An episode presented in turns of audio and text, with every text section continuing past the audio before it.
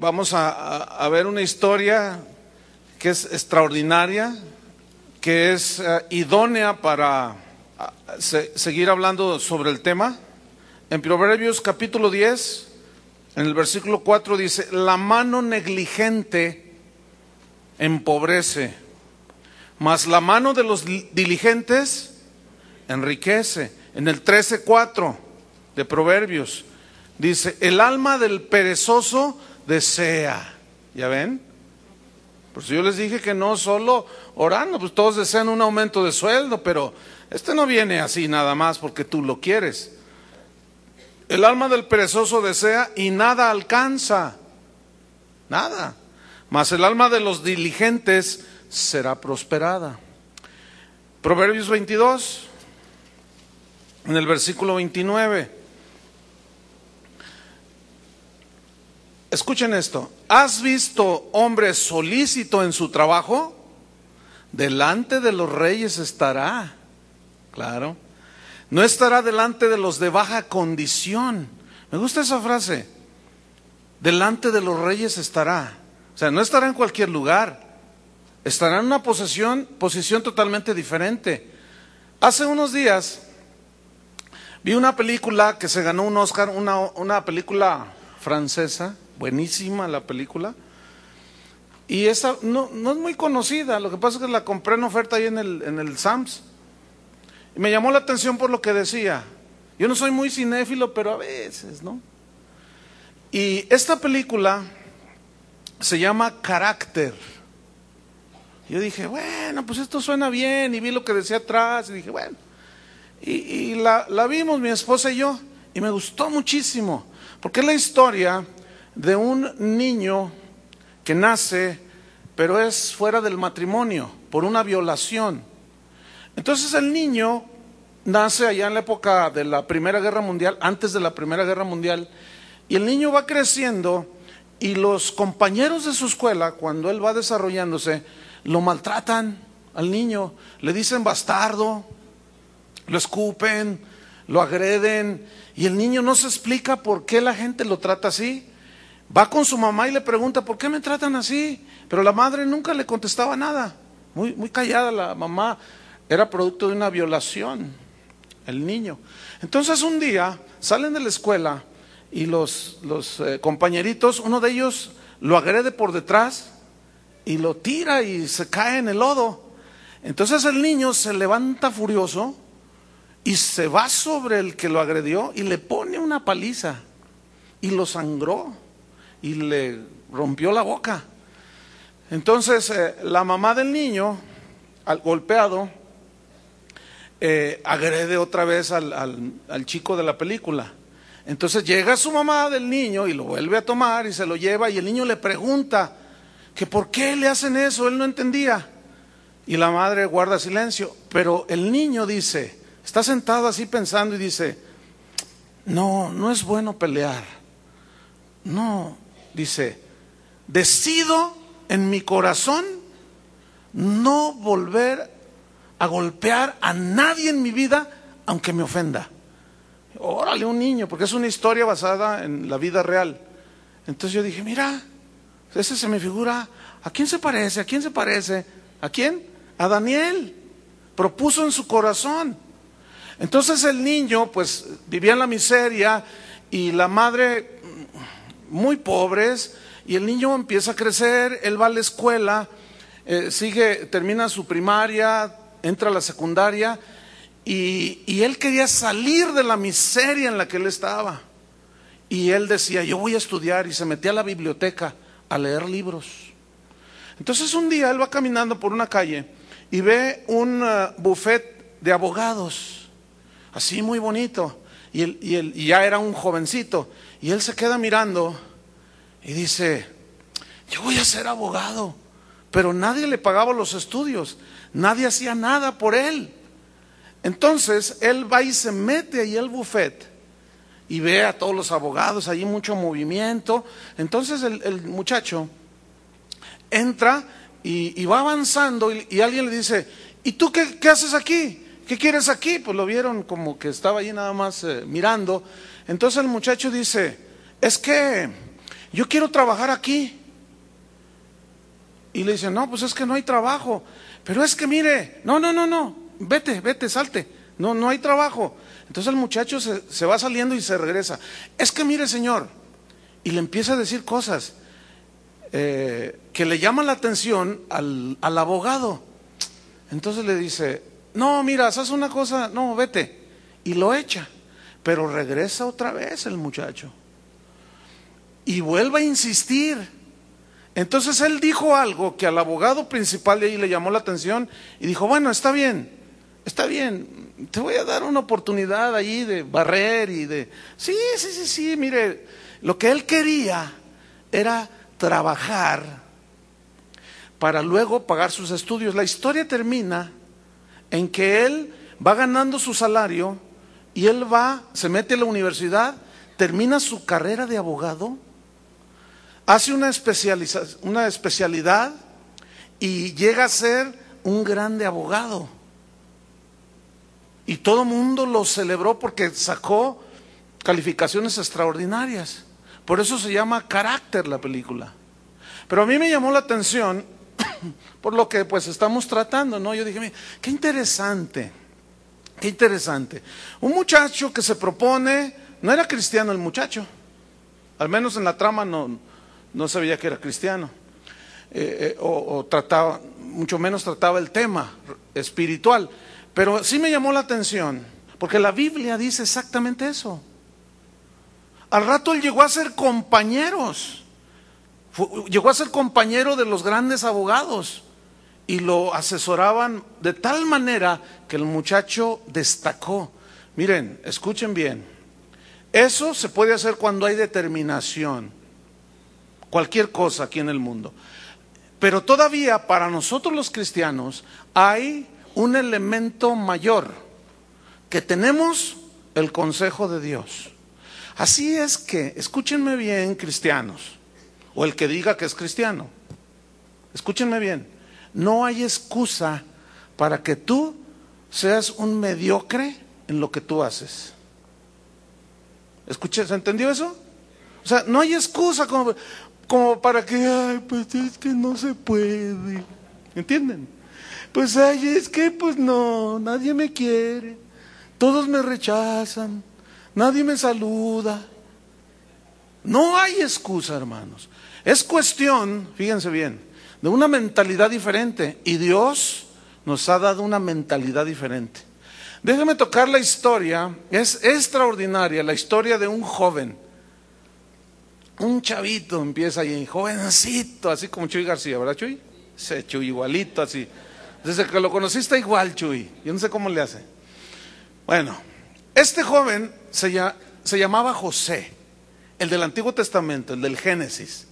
José, dice la Biblia, que era un muchachito de 17 años, cuando viene el primer registro eh, eh, en su historia, que es extraordinaria, que nos va a ilustrar acerca de cómo prosperar en el trabajo. ¿Sí? Entonces, fíjense, este muchacho en su vida tuvo seis trabajos. Seis trabajos tuvo. Él fue pastor de ovejas. Después fue mensajero, pastor porque cuidaba las ovejas de su padre. Después fue mensajero. Le dijo su papá, ve, ve y llévales eh, tortas a tus hermanos que están allá en el campo y después cuando regresas me informas cómo están y ahí va de mensajero el muchacho. Después fue jefe de intendencia en una casa, hacía el aseo allí, en la casa de Potifar. Después fue mayordomo en esa misma casa. Fíjense ustedes cómo va el, ascenso en la vida de José. Después fue mayordomo. Potifar lo puso sobre todo a su casa. Después fue carcelero, porque lo metieron al bote y luego el carcelero dice que Dios le dio gracia y le dijo, bueno, mira, este muchacho está, es muy diferente. Ahí, me cuidas a todos los presos. Y le dieron un trabajo de carcelero. Y en todos los trabajos que él realizó, fue fiel. Eso es extraordinario. Finalmente, termina siendo gobernador de Egipto. ¿Cómo la ven? ¿ah? gobernador de Egipto. Y ahí en Génesis 39, si van conmigo, Génesis 39, ahí, bueno, comienza la historia previo al, al capítulo 39, en el 37, no lo vamos a, leer, ahí habla de 37.2, Dice, esta es la historia de la familia de Jacob. José, siendo de edad de 17 años, apacentaba las ovejas con sus hermanos. Ahí, ahí está, trabajaba. Era pastor de ovejas. Y estaba muchacho. Entonces, su papá, dice la Biblia, que su papá tenía una preferencia con este José. Él tenía otros hermanos. Y eso provocó la envidia de los hermanos, él era el menor provocó la envidia de los hermanos mayores. Entonces un día su papá le dice, mira, ve al campo y llévales esto de comer a tus hermanos y luego vuelves y me informas cómo están. Entonces él va, pero previo a, ese envío a, buscarlos, José tiene unos sueños y les dice, fíjense que soñé estas cosas. Y los hermanos de José decían, ay sí, José el soñador, ay sí, y le echaban carrilla a José. Porque los sueños eran de que unas espigas se, doblaban ante él. Ay, sí, y tú eres, nosotros somos las espigas y tú eres ante quien nos doblamos, ¿verdad? Y él, y él estaba muchachito, no entendía mucho. Pero le tenían mucha envidia. Usted no es envidioso, ¿verdad? ¿Habrá gente ahí en su trabajo que es envidioso? El colmo sería que usted lo fuera. Ese sería el colmo. Eso déjeselos para los mundanos. Usted no. Usted es hijo de Dios. Bueno, los envidiosos le tendieron una emboscada, una trampa. Cuando lo vieron venir dijeron, ahí viene José, vamos a golpearlo, vamos a matarlo. Finalmente, ellos tienen algo de compasión, entre comillas, por su hermanito pequeño. Y pasa una caravana de ismaelitas y dice uno, vamos a venderlo, hay que sacar una lana con él. Lo vendieron. Entonces le quitaron la capita que, su papá le había hecho de colores y degollaron una, un cordero un, o, un animal y la tiñeron con sangre. Entonces llegaron con su papá, papá, esto fue lo que quedó de tu hijo. Y le dejaron allí y, Jacob le dio, le dio la, la chiripiorca. No, casi se moría. Dice que duró mucho tiempo, muchos días en duelo. Lo amaba mucho. Bueno, lo venden a José. Se lo llevan. Llega a Egipto y entramos al capítulo 39. Y aquí es donde vamos a aprender un montón de cosas. Dice el versículo 1, llevado pues José a Egipto, Potifar, oficial de Faraón, capitán de la guardia, varón egipcio, o sea, era alguien importante, tenía una casa muy grande, tenía sirvientes, tenía trabajadores. Dice, lo compró a José de los ismaelitas que lo habían llevado allá. ¿Cuánto vale ese muchacho? Pues tres pesos, órale, va, y de tu propina. Versículo 2. Yo quiero que noten esto. Mas Jehová estaba con José. Ahora, escuchen bien. Pregunta, ¿por qué si Dios estaba con José, por qué permitió que le hicieran eso? Respuesta, acuérdense que los que somos hijos de Dios, todas las cosas nos ayudan para bien. Entonces, si te corren del trabajo, no llores, no chilles, no te quejes, porque si Dios lo permite, piensa en esto, piensa al contrario como los que piensan eh, los, del mundo. Si Dios lo permite es porque te van a dar un trabajo mejor, pero siempre vemos las cosas del lado negativo. Dios no va a permitir nada que no sea para al final bendecirnos. Entonces, ahí está la respuesta. Si Dios estaba con José, ¿por qué permitió eso? Porque Dios tenía un plan para él. Y Dios tiene un plan para ti. Y Dios lo puso en lugares lo puso a trabajar, pero este muchachito de 17 años manifestó las virtudes que tú y yo debemos de manifestar. Y Jehová estaba con José, dice, vamos al 2. Y fue varón próspero. Y estaba en la casa de su amo, el egipcio. Tenía su patrón. Ahí estaba su amo, el egipcio. Dice el versículo 3. Y vio su amo que Jehová estaba con él. Y vio. ¿Qué vio? ¿Cómo? que se, te traía una aureola aquí en la cabeza José que, que Potifar dijo, ay mira, eso se ve medio celestial. ¿Será que Dios está con él? ¿Qué vio Potifar en José? Virtudes. Eso es lo que tú tienes que dejar ver. Entre otras, fidelidad, honradez, diligencia, eh, eh, eh, confianza, seguridad, fe en Dios, una vida recta, una vida íntegra. Esas son las virtudes que tú y yo tenemos que reflejar para que la gente vea. Jesús dijo, para que vean vuestras buenas obras y glorifiquen al, al Padre que está en los cielos. Entonces, vamos al texto, versículo 3. Dice, y vio su amo que Jehová estaba con él. Y Dios ha prometido que él está con nosotros, ¿ok? Y que todo lo que él hacía, yo quiero esta frase, todo lo que él qué hacía. ¿Qué haces tú en tu trabajo? Mm, hay diferentes y múltiples actividades. Yo quiero que ustedes noten, todo lo que él hacía, ¿qué? ¿Qué, hacía? ¿Qué, sucedía con todo lo que él hacía? Jehová lo hacía prosperar en su mano. Todo lo que él hacía. ¿Qué haces tú? Tú y tú y tú y los de allá. ¿Qué hacen? ¿Cuál es su actividad? Escuchen bien. Si ustedes caminan en obediencia con Dios, reflejando el carácter de Cristo, reflejando las virtudes cristianas, la gente lo va a ver. Y como consecuencia, ¿qué va a venir? La bendición de Dios sobre todo lo que tú hagas. ¿Entendieron? Ya ven cómo la prosperidad no viene nada más porque yo voy a orar. Y no, no, y luego con el rollo aquel de que yo lo creo, lo veo, me visualizo, lo creo, lo pienso y lo recibo. No, hombre, olvídate. Ya de eso hablamos muchísimo, hasta el cansancio. No es así. Potifar vio, ¿qué vio?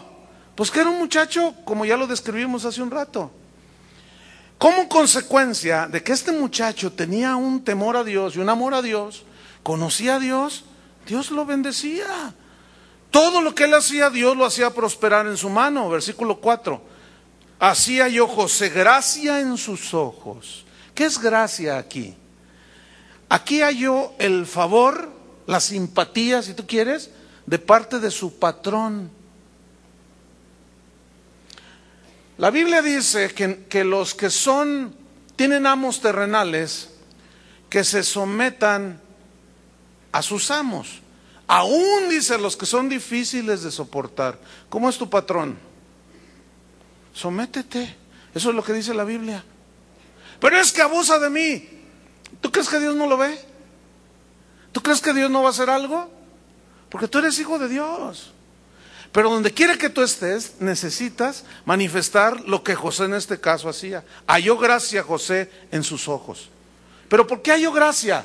Por trabajador, por honesto, porque le echaba ganas, por diligente. No fue una casualidad de que, ay, el muchachito me cae bien.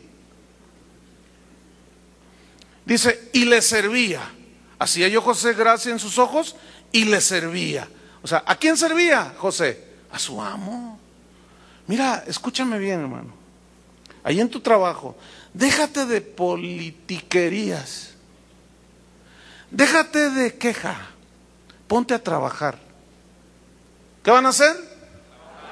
¿Le van a echar ganas? Sí. ¿Van a llegar temprano? Sí. ¿No van a agarrar lo que no es suyo? Eso, Dios los va a probar, ¿eh? Van a ver. Entonces le servía, ¿qué más dice? Y él, o sea, Potifar, fíjate, él entra primero allí como en, la, como en el departamento de intendencia, para que se oiga así, este, bonito, ¿no? Barriendo, pues. Pero fíjate el versículo 4. Y él le hizo mayordomo. Ah, nunca tú, escúchame bien, vas a tener un ascenso en tu trabajo si no eres diligente como José. Si no le echas ganas.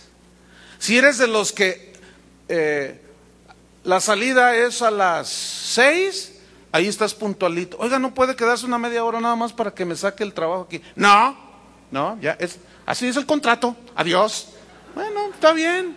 A la hora de tu, de que, oiga, no me, no me sube el salario, hey, ahorita, nos vemos al rato. Sí, así es. Si te ven como que trabajas, como que medio trabajas y ahí estás, pues también Dios le hace como que medio te bendice. No, no, no, no nos engañemos, hermanos. Es que esto, miren, esto que les estoy compartiendo es muy sencillo, pero ahí está el meollo del asunto, hermanos. Ahora, escuchen bien, esa es la historia bíblica. Pero yo ya les he testificado que antes de, entrar a trabajar en el ministerio completo, sirviendo a Dios en el ministerio, yo trabajaba como cualquiera de ustedes en un trabajo secular. Y yo sé lo que es ser responsable y, y diligente. Y estoy convencido de que Dios no va a llamar a un flojo al ministerio, porque si no la hace afuera, no la va a hacer aquí adentro. Si no es fiel en lo poco, ¿cómo va a ser fiel en lo mucho? ¿Verdad? Seguimos en el, en el capítulo, en el versículo 4. Le hizo mayordomo de su casa, lo subió de puesto, le dio más confianza. Y, fíjate, entregó en su poder todo lo que tenía. Es decir, confió en este muchacho. Yo te pregunto, ¿tu patrón, tu jefe inmediato, te tiene confianza? Pues si no te tiene confianza, gánate la confianza de él. ¿Cómo? Trabajando. Dios está contigo. ¿Quieres la bendición? ¿Quieres la prosperidad? Mira, haz bien los tacos, lávate las manos cuando los hagas. Luego se los vendes a los hermanos y ahí andan con amibiasis. Hay que hacer las cosas bien, hermano. Bien. Fíjense, yo tengo un primo que él era mesero y yo en ese, yo tendría, no sé, 17 años, en un hotel, que hoy es el Crown Plaza, él era de los meseros y yo era el cajero. Entonces, mi primo una vez me dijo, ¿sabes primo que yo gano lo que yo quiero? Ah, o sea, en propinas, dice, mira, yo gano lo que, lo que yo quiero, eso gano. Dice, hay un secreto, hay que atender bien al cliente, me decía.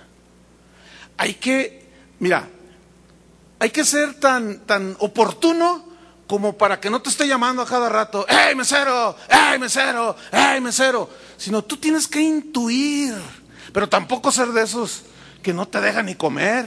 Oiga, ya váyase, déjeme comer, ¿no? No, no, hay, hay que saber meserear, me decía mi primo. Dice, mira, cuando llega el primer cliente a mi sección, entonces llega una familia, me acuerdo un señor que traía un gorrote, como que venía acá de los altos de Jalisco, ¿no? Y dice, mira, me voy a ganar 200 pesos. ¡Ah! 200 pesos, cuando el salario era como de 50 pesos. Bueno, hay una diferencia, pero ok. Porque estoy hablando de hace 28 años, no sé, ¿no? Entonces dice, me voy a ganar 200 pesos. Entonces él llega y los, buenas tardes, pásenle, bienvenidos. Y antes de que le pidieran agua, porque la gente llega con sed, ya les estaba sirviendo el agua. Eh, mira, le recomiendo esto, esto. Total, les sirve, los atiende, eh, se fija que esté el salero, las salsas, todo. Y cuando se van, ya yo le doy el cheque, él va, cobra, me dice, ahí está, me paga y me dice, mira, lo que me gané, 200 pesos. Y él se ganaba lo que quería. Miran, era muy común que ese primo mío se ganara el premio de el empleado del mes. Cada rato salía la foto Cada rato salía como el empleado del mes. Obviamente le tenían envidia. ¿Por qué le tenían envidia? Los flojos. Y no era cristiano mi primo, ¿eh? Entonces, ¿de qué estamos hablando? De principios que son eternos. Entonces, Potifar ve al muchacho José y dice, no, no, este es digno de confianza. Este le voy a encargar todo, porque este no me va a transear. Si te, si te dejaran de encargado, ¿abusarías de la confianza de tu patrón? Porque el diablo te va a tentar. ¿Serías capaz de no robarte ni siquiera un chicle? O, ay, pues ¿qué se van a dar cuenta? Hermanos, acuérdense que Dios todo lo ve. ¿Verdad? Decimos, no me ve mi esposa, no me ve mi papá, no me ve mi mamá, no me ve el pastor, pero te ve Dios. ¿Son dignos de confianza? Como para que les dejen a cargo, pues a José sí. Y podemos nosotros llegar a este nivel. ¿Cuántos quieren llegar a este nivel? Bueno, hay que echarle ganas, hermanos. No hay otra. Nada de los flojos, no, eso es más, señora, ni le dé de comer. Así dice la Biblia, el que no quiere trabajar, que no coma. ¿Qué más dice? dice en el versículo 5, y aconteció que desde cuando le dio el encargo de su casa y de todo lo que tenía, mire, escuche esto, Jehová bendijo la casa del egipcio a causa de José. ¿Qué es esto? Que Dios va a bendecir la empresa donde trabajas por causa tuya. Que Dios va a bendecir el negocio donde tú trabajas por causa tuya. Porque si el negocio es bendecido, es prosperado, tú también eres prosperado. Pero mira, hermano, cambia ya de, de mentalidad. Esa mentalidad de que, ah, pero, pero, mira, hay tres en mi departamento que los tres hacemos lo mismo y los otros hacen como que trabajan y a mí me cargan la mano porque yo sí hago el trabajo. No te quejes. Tú hazlo. Pero es injusto. Oh, bueno, entonces hazle como los otros, pues. ¿Cómo te lo explico? De que cambies de mentalidad. ¿Ah? ¿Cómo, cómo explicártelo? No hay otra manera de hacerlo. Simplemente es haz lo que tienes que hacer. Si te cargan la mano, hay recompensa para ti. Pero cambia ya de esa mentalidad. ¿Qué más dice? Fue bendecido la casa del egipcio a causa de José. Y la bendición de Jehová, estoy en el 5, estaba sobre todo lo que tenía. Qué bonito. Así en casa como en el campo. Oh. O sea, la, bendición que, que, brotaba de la vida de José, Dios bendecía a José, ¿por qué? ¿Porque oraba nada más? ¿Porque anhelaba? ¿Porque visualizaba? ¿O porque manifestaba las virtudes de un hijo de Dios? Por lo último. Entonces, fíjate, dice que aún todo lo que había en el campo, Dios lo bendecía. Pongan una, una señal allí en, en Génesis 39 y vamos a Deuteronomio 28. Déjenme leerles. Él, José, todavía no tenía el nuevo, el Antiguo Testamento, mucho menos el Nuevo. Y nosotros tenemos ya toda la revelación. Deuteronomio 28, versículo número 8, 28, 8.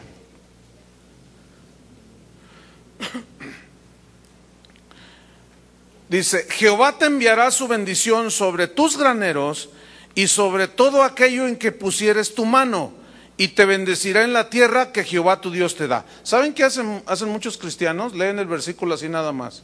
Lo sacan del contexto y dicen, ay, ahí dice, mira, que Dios me va a bendecir. Su bendición sobre todo aquello donde ponga mi mano. Y Dios me bendecirá en la tierra que Él me da, o en el lugar que Dios te pone. Mira, las bendiciones de Dios están condicionadas. Yo he escuchado predicadores que dicen, las bendiciones de Dios no están condicionadas. Ay, no lee la Biblia ese predicador. Fíjate lo que dice el 28.1. Acontecerá que si oyereis atentamente la voz de Jehová tu Dios, para guardar y poner por obra todos sus mandamientos que yo te prescribo hoy, también Jehová tu Dios te exaltará sobre todas las naciones de la tierra. Y vendrán sobre ti todas estas bendiciones y te alcanzarán si oyeres la voz de Jehová tu Dios. ¿Ven? Lo dice el versículo 3. Bendito serás tú en la ciudad y bendito en el campo. ¿Qué le pasó a José? Bendito en la casa y bendito en el campo. Todo. Y luego ya el versículo 8, Dios te enviará su bendición sobre tus graneros y sobre todo aquello en que pusieres tu mano o en lo que hiciereis. Pero no termina ahí. Y te bendecirá Jehová en el trabajo que Jehová tu Dios te da. ¿Dónde te va a bendecir Dios? Ahí. ¿Por qué? Porque el propósito de Dios es que tú tengas un trabajo para recibir tu sustento para, los para ti, para los tuyos, para apoyar la obra de Dios y para hacer luz a los que no conocen a Cristo. ¿Están comprendiendo? Ahora vamos en el mismo Deuteronomio 28, pero en el versículo número 10. ¿Se acuerdan que Potifar vio ¿Se acuerdan? Y vio que Dios estaba con José. Fíjate el 10. Y verán, ahí está, todos los pueblos de la tierra que el nombre de Jehová es invocado sobre ti y te temerán. ¿Qué es eso? Te tendrán respeto. Te respetarán. Esa será muy aleluya, pero la verdad es un es bien chambeador. Esa señora será muy aleluya, pero la verdad es una mujer muy honesta. Eso no te lo van a decir a ti, lo van a decir acá. Van a decir, ese será muy aleluya, pero ese no se presta a las tranzas. Y un día el jefe, ¿tú crees que los dueños de los negocios, de los trabajos, de las empresas, no quieren gente honesta? Aunque ellos sean tranzas, algunos. Pero ellos quieren gente honesta, en quienes confiar lo que ellos tienen. Y no seas como aquellos que piensan, oh, pero es que el patrón me va de los impuestos, ¿qué te importa a ti? Ese no es problema tuyo, ¿entiendes? Ese no es problema tuyo, ese es problema de él. Tú haz tu trabajo. Si tú eres contador, si tú eres lo que sea, si tú eres barrio, tú haz tu trabajo que tienes que hacer. Si él es un tranza, ese es asunto de él. Tú haz tu trabajo. ¿Se entendió? ¿Qué más? Deuteronomio. Versículo 11. Y te hará Jehová sobreabundar en bienes, en el fruto de tu vientre, en el fruto de tu bestia, en el fruto de tu, de tu tierra, en el país que Jehová juró a tus padres que te había de dar. Versículo 12. Te abrirá Jehová su buen tesoro, el cielo, para enviar la lluvia a tu tierra en su tiempo y para bendecir, ¿qué? Toda obra de tus manos. ¿Ya ven? Ahí está. Lo que tú hagas se ha bendecido. Y escúchenme esto para los eh, santos pedinches. Y prestarás a muchas naciones y tú no pedirás prestado. ¿Qué tal? ¿Qué prefieren? ¿Prestar o pedir prestado? Porque esa es la señal de la bendición. Pero si alguien continuamente está pidiendo prestado, es porque no tiene la bendición de Dios en lo que hace. Más claro que eso no puede ser. ¿No es cierto? Ahora fíjate, en muchos cristianos el problema no es cantidad de dinero, sino que no saben administrar, no hacen las cosas correctamente. Porque hay, hay personas que ni ganando 100 mil pesos mensuales les va a ajustar. No es cuestión, no es problema de cantidad, sino de bendición de Dios y de administración sabia del cristiano y de testimonio fuerte. ¿Qué más? Versículo 13. Te pondrá Jehová por cabeza. ¿Dónde puso a José? Pero ¿cómo empezó? Cuidando ovejas, siendo mensajero. ¿Cómo empezaron los grandes empresarios, los hombres más ricos del mundo? Yo estaba leyendo una revista de Bill Gates, de Sam, el dueño del Walmart. ¿Cómo empezaron? Es impresionante. De la nada, hermanos. No tenía ni para el camión. Y hoy son los más ricos del mundo. La mano de Dios sobre el diligente. ¿Ven? Entonces, ¿qué más dice el, versículo allí? Te pondrá Jehová por cabeza y no por cola. Estarás encima solamente y no estarás debajo. Pero se empieza por abajo. Se empieza por lo poco. Hay muchos cristianos que quieren, van y piden un trabajo, eh, eh, pero quiero ser el gerente. ¿Tienes carrera? Pues no, pero pues por fe. Ah, no, pues por fe yo voy a volar, miren. Sí, Juan Gabriel. Ay, pobrecito, ya déjenlo. Entonces, fíjate. ¿Qué más dice? Te podrá por encima si obedecieres los mandamientos de Jehová tu Dios que yo te ordeno hoy, para que los guardes y cumplas. Y si no te apartares de todas sus palabras que yo te mando, hoy ni a diestra ni a siniestra, para ir tras dioses ajenos para servirles. Vamos otra vez a la vida de José. Vamos rápido. Dice, estoy en el versículo 5. Todo lo que tenía era prosperado. Dios estaba con él. Lo que estaba en su casa y lo que tenía en el campo. Versículo 6. Y dejó Potifar todo lo que tenía en mano de José. Y con él, con José, no se preocupaba de cosa alguna. ¿Por qué no se preocupaba Potifar? Porque sabía que ese muchacho que había comprado era un muchacho muy especial y confió. Yo te pregunto, ¿tú eres digno de confianza? ¿Saben que hay un delito que se llama abuso de confianza? Que es agarrar lo que no es tuyo. Eso es un delito penado por la ley, vas al bote. De eso vamos a hablar más adelante. No de que vas al bote, sino del, del asunto ese. O como aquel cristiano que lo metieron al bote, ¿no? A fue a dar a la cárcel y, pastor, venga a visitarme. ¿Qué pasó? No, pues lo metieron a, la cárcel, su familia vino y me dijo, este, pero él es inocente, él es inocente, decían. Tú vas a la cárcel y todos son inocentes, ¿te has fijado? No sé cuántos han ido, todos son inocentes. Le preguntas al mocha oreja, no, yo no fui, no, yo no le corté los dedos a nadie, todos son inocentes. Entonces, yo voy a la cárcel, lo visito y le, y, sáqueme pastor, no, pues yo como. Entonces le digo, dime la verdad. ¿Tú hiciste por lo que te acusan? No. No. A ver, mírame a los ojos. ¿Tú hiciste por lo que te acusan? No, mírame a los ojos. Luis, nada más dime sí o no. Pues sí. Pues aquí te quedas, man. Ahí nos vemos. Oigan, ¿qué, querían? O sea, ¿cómo? Si estaba probado todo.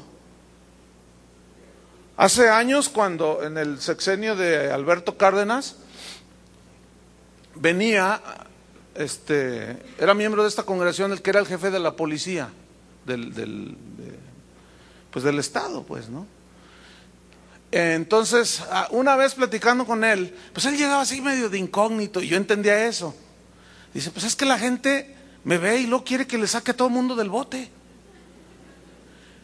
Entonces yo le dije, mira, por favor, le dije, si algún hermano de la congregación se acerca contigo para que le ayudes, para sacar a alguien, por favor, no intervengas. Dice, no, no, pastor, para nada. Qué bueno que me aconseja eso, a nadie. Porque imagínense, entonces él llegaba aquí medio de incógnito, pero no faltaba quien lo identificaba. Y a veces, oye, pastor, pastor, ¿qué pasó? Allá anda el jefe de la policía. ¿Y?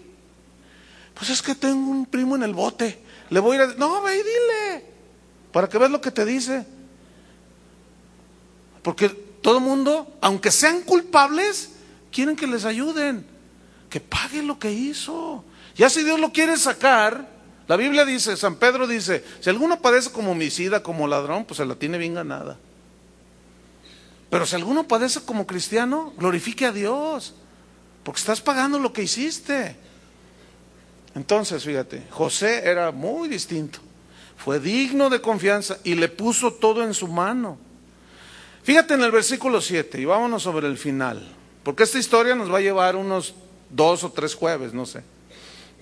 Aconteció después de esto que la mujer de su amo, o sea, de Potifar, bueno, hay, un versículo que, quiero este, terminar de leer el 6, y dejó todo lo que tenía en mano de José, y con él no se preocupaba de cosa alguna, sino de pan, del pan que comía. Y era José de hermoso semblante y bella presencia. O sea que aparte de honrado era guapo el muchacho. Pero eso es lo de menos. La belleza es algo muy subjetivo, ¿no es cierto? Lo que para unos es hermoso, para otros es feo. En fin. Pero Dios lo que ve es la belleza de las acciones y la belleza interna, la del corazón. Y este muchacho, así era. Versículo 7. Aconteció después de esto, de todas esas cosas que estaban sucediendo alrededor de José, escuchen bien, donde él trabajaba, Fíjense lo que le sucede con la patrona. ¿Ah? La mujer de, de su amo puso sus ojos en José y dijo, acuéstate conmigo. ¿Y qué hizo José? Empezó a orar, Señor, sácame de este trabajo. Porque la gente que está aquí son perversos y malignos. ¿Así lo hizo? Hermanos, tú tienes que estar dispuesto a enfrentar todo. Tienes todas las herramientas para enfrentar todo lo que venga allá afuera. ¿O no? Pero tienes que ponerte la armadura de Dios, de eso ya hablamos bastante. ¿Y qué, qué dice aquí? Fíjate, esta era una mujer sin escrúpulos, como hay muchas, que se ofrecen era una mujer adúltera, traicionando al marido en su propia casa. ¿Qué mujerzuela era esa? Ahora, fíjate en el versículo 8. ¿Qué dice? Y José dijo, pues a quién le dan pan que llore. ¿Así dice? Escúchame bien, escúchame bien. Esta es la excusa favorita de muchos hombres que no sé si llamarlos hombres, machos, o, macho menos, pues. Es que es increíble. ¿Por qué te metiste con esa? Le, reclama la esposa. Pues soy hombre, ¿no? ¿Qué querías? Me picó la cresta. ¿Qué no te gusto o no eres hombre? Claro que soy hombre. Demuéstrame, pues te lo demuestro. Y pues me metí con ella. ¿A quién le tienes que demostrar? ¿Qué? ¿Que ya no se lo demostraste a tu esposa? Entonces, ¿qué andas demostrando por allá afuera? Y eso es, eso es típico. ¿A quién le dan pan que llores? es la excusa.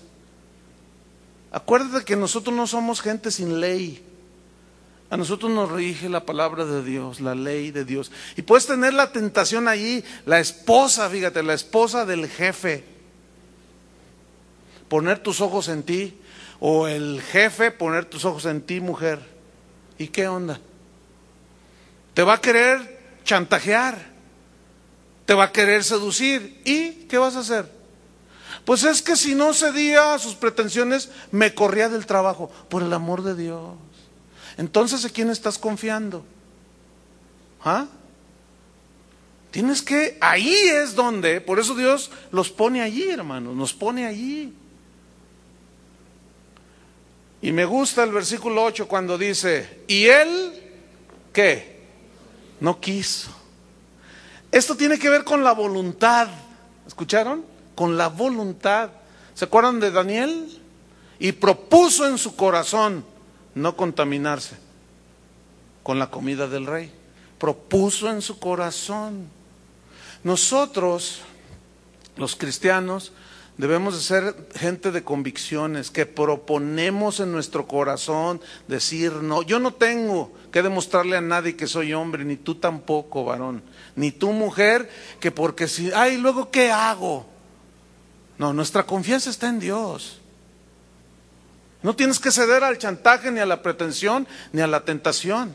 Y José no quiso.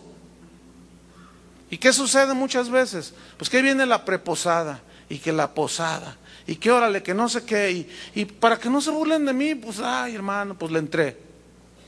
Uy, pues así, así los estás mandando a todos al infierno, a tus compañeros. Y Dios te va a pedir cuentas, ¿cómo la ves? Entonces dice aquí en el versículo 8, y él no quiso, y fíjense, todavía más, y dijo a la mujer de su amo, he aquí que mi señor, mi amo, el patrón, no se preocupa conmigo de lo que hay en casa, y ha puesto en mi mano todo lo que tiene. Versículo 9, no hay otro mayor que yo en esta casa, y ninguna cosa me ha reservado sino a ti. O sea, le dijo, mira, todo está en tu mano, pero a lo mejor como que la conocía Potifar, ¿no? A la mujer media loca. Y le dijo, nada más, ten cuidado de, fijarte en mi esposa, ¿eh? Porque aquí él dice, mira, todo lo puso en mi mano. Dice, no hay mayor, no hay otro mayor que yo en esta casa y ninguna cosa me ha reservado sino a ti, por cuanto tú eres su mujer. Fíjate, fíjate lo que le dice José a esta, a mujerzuela. Escucha bien. ¿Cómo pues? O sea, o sea, ¿cómo se atreve, señora, hacerme una proposición de ese tipo? Usted no, usted no me conoce, no sabe qué clase de hombre soy. ¿Cómo se atreve usted a hacerme una proposición de ese tipo? ¿Qué no eres hombre? Sí soy hombre, pero no soy cualquier hombre. ¿Cómo pues, dice, haría yo este grande mal? Fíjate la conciencia que tenía José de no hacer una cosa así. Dice, este grande mal. ¿Cómo, yo voy a hacer eso? ¿Cómo yo me voy a meter con la esposa del patrón? Señora, por favor, ¿cómo se le ocurre a usted? Pero no solo José tenía conciencia de ese grande mal, sino que añade algo muy, lo más importante, ¿cómo haría yo esta cosa? Y pecaría contra Dios. Mire señora, yo soy hijo de Dios, yo soy cristiano. Escúchame bien, no tengas temor ni vergüenza de decir, no, no quiero. ¿Por qué? Porque soy cristiano. ¿Cuál es el problema? No, que y te van a presionar. ¿Cuántos ceden a la menor presión? Imagínate cuando venga el anticristo pues vas a ser de los primeros. Márcame en la frente, márcame en la frente, órale pues. Porque a la, mejor, a la menor presión ya estás allí. pues cuando llegue aquel, no, no, no quieres enfrentar nada, no quieres sufrir por Cristo, no quieres enfrentar el problema, pues órale, ahí te va en la frente. Hasta va a tronar.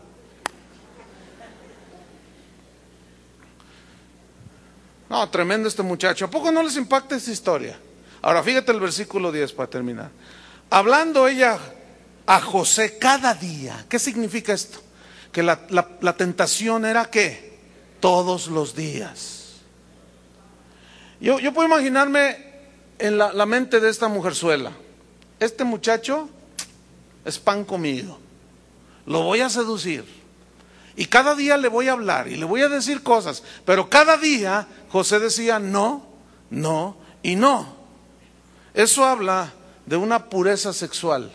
¿Saben cuál es el síntoma más palpable de la degradación de la gente de estos últimos tiempos? La promiscuidad sexual. Le entran a todo. Pero nosotros somos hijos de Dios, no se te olvide. ¿Ah?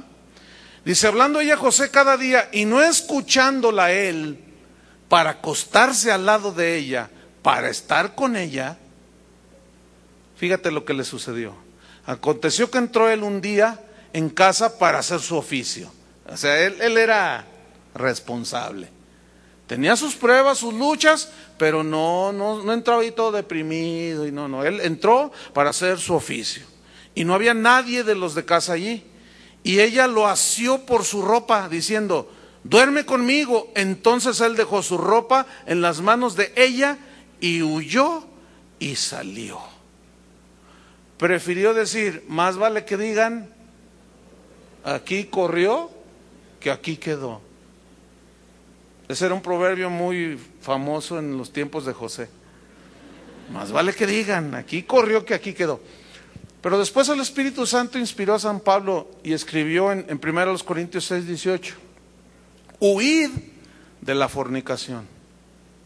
Mira, ese, ese, ese es el único pecado que la Biblia dice, córrele, huye, huye venado. Fíjate cómo no habla de enfrentarlo así, cara a cara, como otras cosas. ¿Te fijas que no? Dice, no, no, date la media vuelta y, y huye. Vete.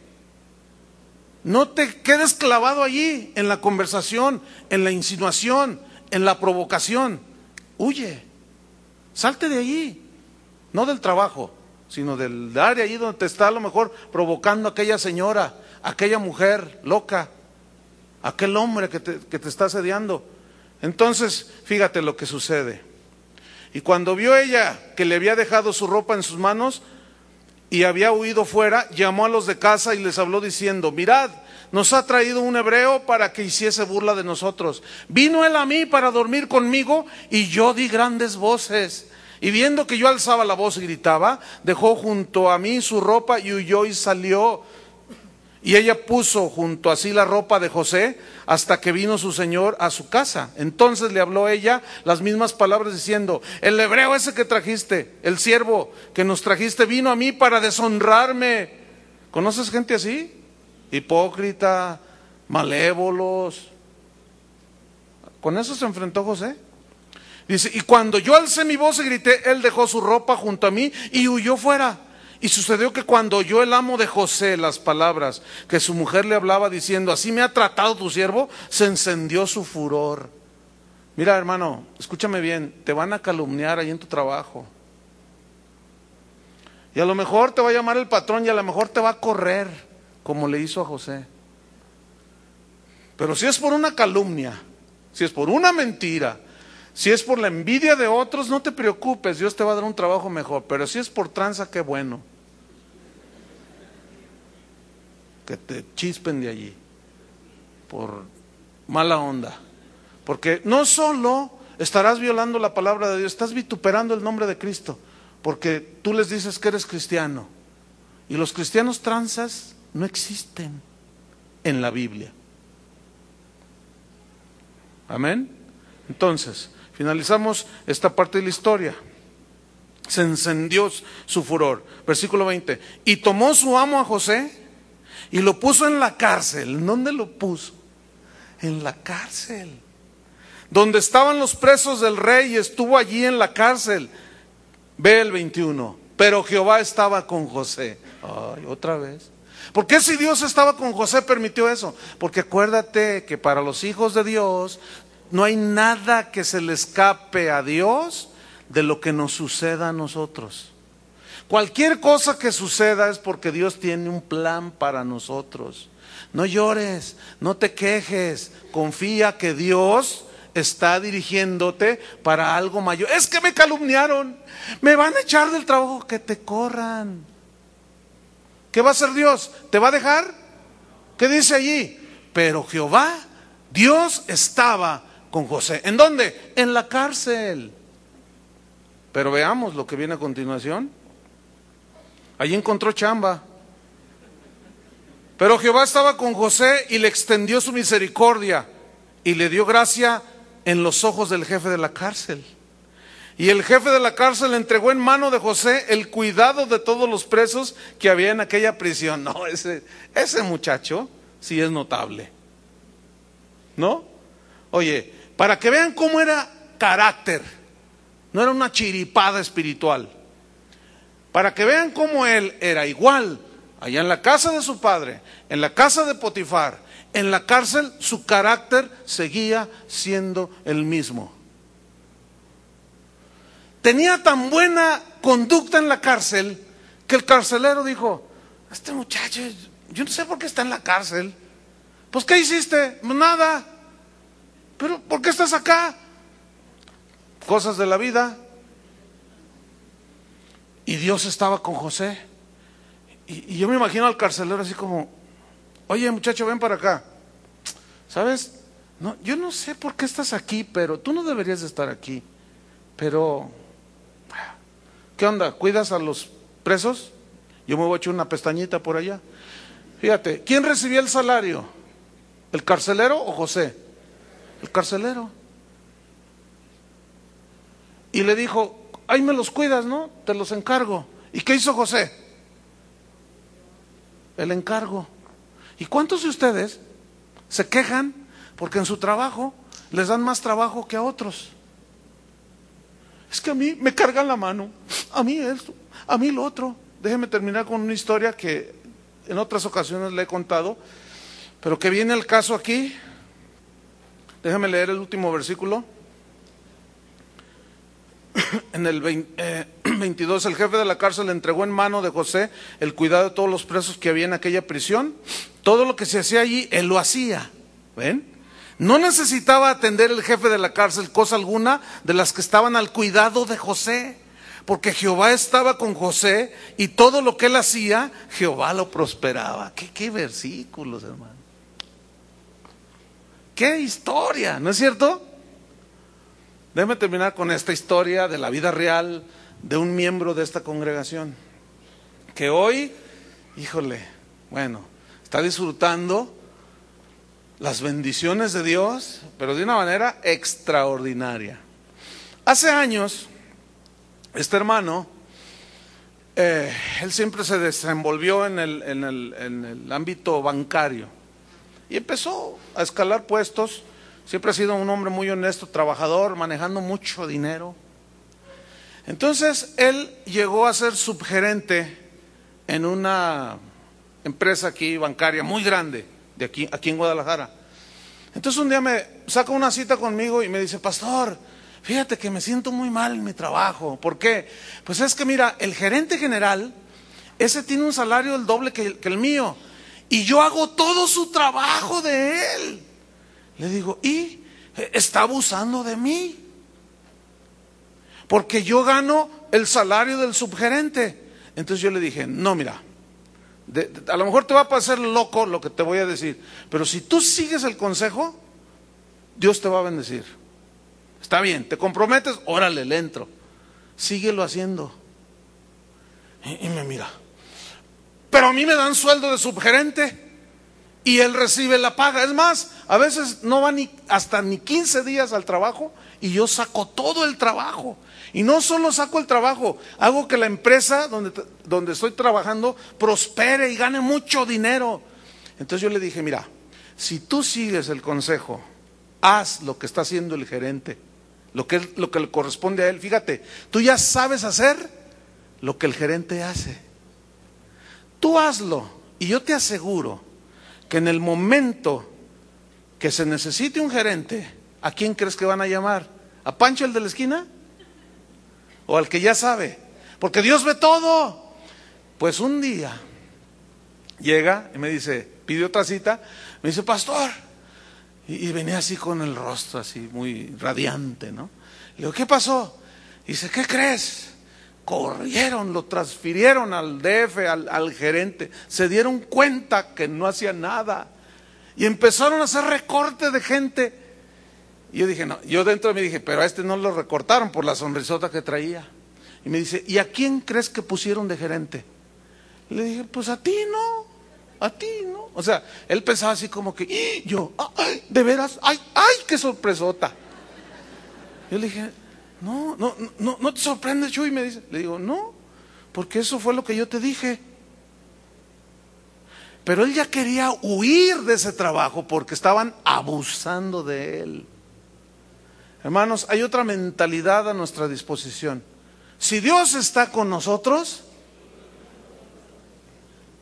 y si Dios está contigo, Dios te va a dar su favor. Tal vez abusarán, te calumniarán, te tendrán envidia, serás tentado, pero si tú te mantienes como José, Dios te prosperará en cualquier lugar que estés y todo lo que haga tu mano será prosperado. Amén. Oremos, hermanos. Señor, te damos gracias. Gracias porque esta historia de, de José es una historia verdadera, real. Muchos de nosotros, Señor, necesitamos cambiar, cambiar radicalmente nuestra manera de ver las cosas. Somos, al, no entender todos estos principios, nos metemos en problemas y por eso andamos rodando por todos lados y no, no vemos la bendición. A veces queremos aumento de sueldo, queremos que hasta en el Infonavit nos dé una casa, queremos un montón de cosas, pero no, no somos diligentes, Señor. No somos honrados. Algunos abusan de la confianza que les dan. Nomás no los ve el patrón y se están bien descansando, oyendo música, cruzando los pies, comiendo y tomando café. Pero en cuanto llegan, se ponen a trabajar. Hermanos, no seas de esos. No, no esperes a que tu patrón te vea que tú estás trabajando. No. Dios te está viendo. Entonces, escúchame bien, te lo aseguro, te lo garantizo, la bendición de Dios estará sobre todo aquello donde tú pusieres tu mano. ¿Cuántos se comprometen a esto? A ser cristianos, eso es todo. No hay, no hay problema. Pónganse de pie para terminar. Levanta tus manos a Dios. Escúchame bien. Tú te puedes pasar la vida orando que Dios prospere tu trabajo. Pero si no, si no haces la palabra de Dios, pásatela orando todo el tiempo. No vas a salir de, de, de esa situación. Ahora, tú dirás, es que yo quiero prosperar. Sí, hermano. Pero empieza desde abajo. Que vean los demás. No seas de esos que no agarran un trabajo mediano porque, no, yo para eso estudié, para eso me quemé las pestañas. Pero si no hay ahorita, agarra lo que te den. Después puedes llegar a ser el jefe. Y en muchos casos que se han dado, puedes llegar a ser al dueño o hasta accionista al fin del tiempo, si tú le echas ganas, si tú caminas con Dios. Cada día te encomiendas a, Dios, propones en tu corazón no contaminarte y hacer la voluntad de Dios. ¿Cuántos lo quieren hacer? Levanta tus manos alto al Señor y dile, Señor, tu bendición sea sobre estas manos, esta inteligencia que me has dado. Mi compromiso es ser cristiano. Mi compromiso es caminar en obediencia. Mi compromiso es manifestar las virtudes de Jesús. Ayúdame, Señor. Yo quiero. Yo quiero ser luz. Quiero también prosperar. Quiero darle una mejor vida a mi familia. ¿Por qué no? No es malo. Está dentro del plan de Dios. Pero Señor, bendice la obra de mis manos. Padre, en el nombre de Jesús, yo declaro también, eh, yo, yo digo, Señor, yo confío en que el Espíritu Santo hará la obra en algunos que están indecisos. Que esta palabra quede bien firme, bien sólida en sus vidas. Y que tú prosperes y bendigas sus trabajos, sus negocios, todo lo que ellos hagan, Señor, sea multiplicado. En el campo, en la ciudad, donde quiera que ellos vayan, sean prosperados. Que las bendiciones del Altísimo los alcancen, pero caminen con Dios. Amén. Que Dios les bendiga.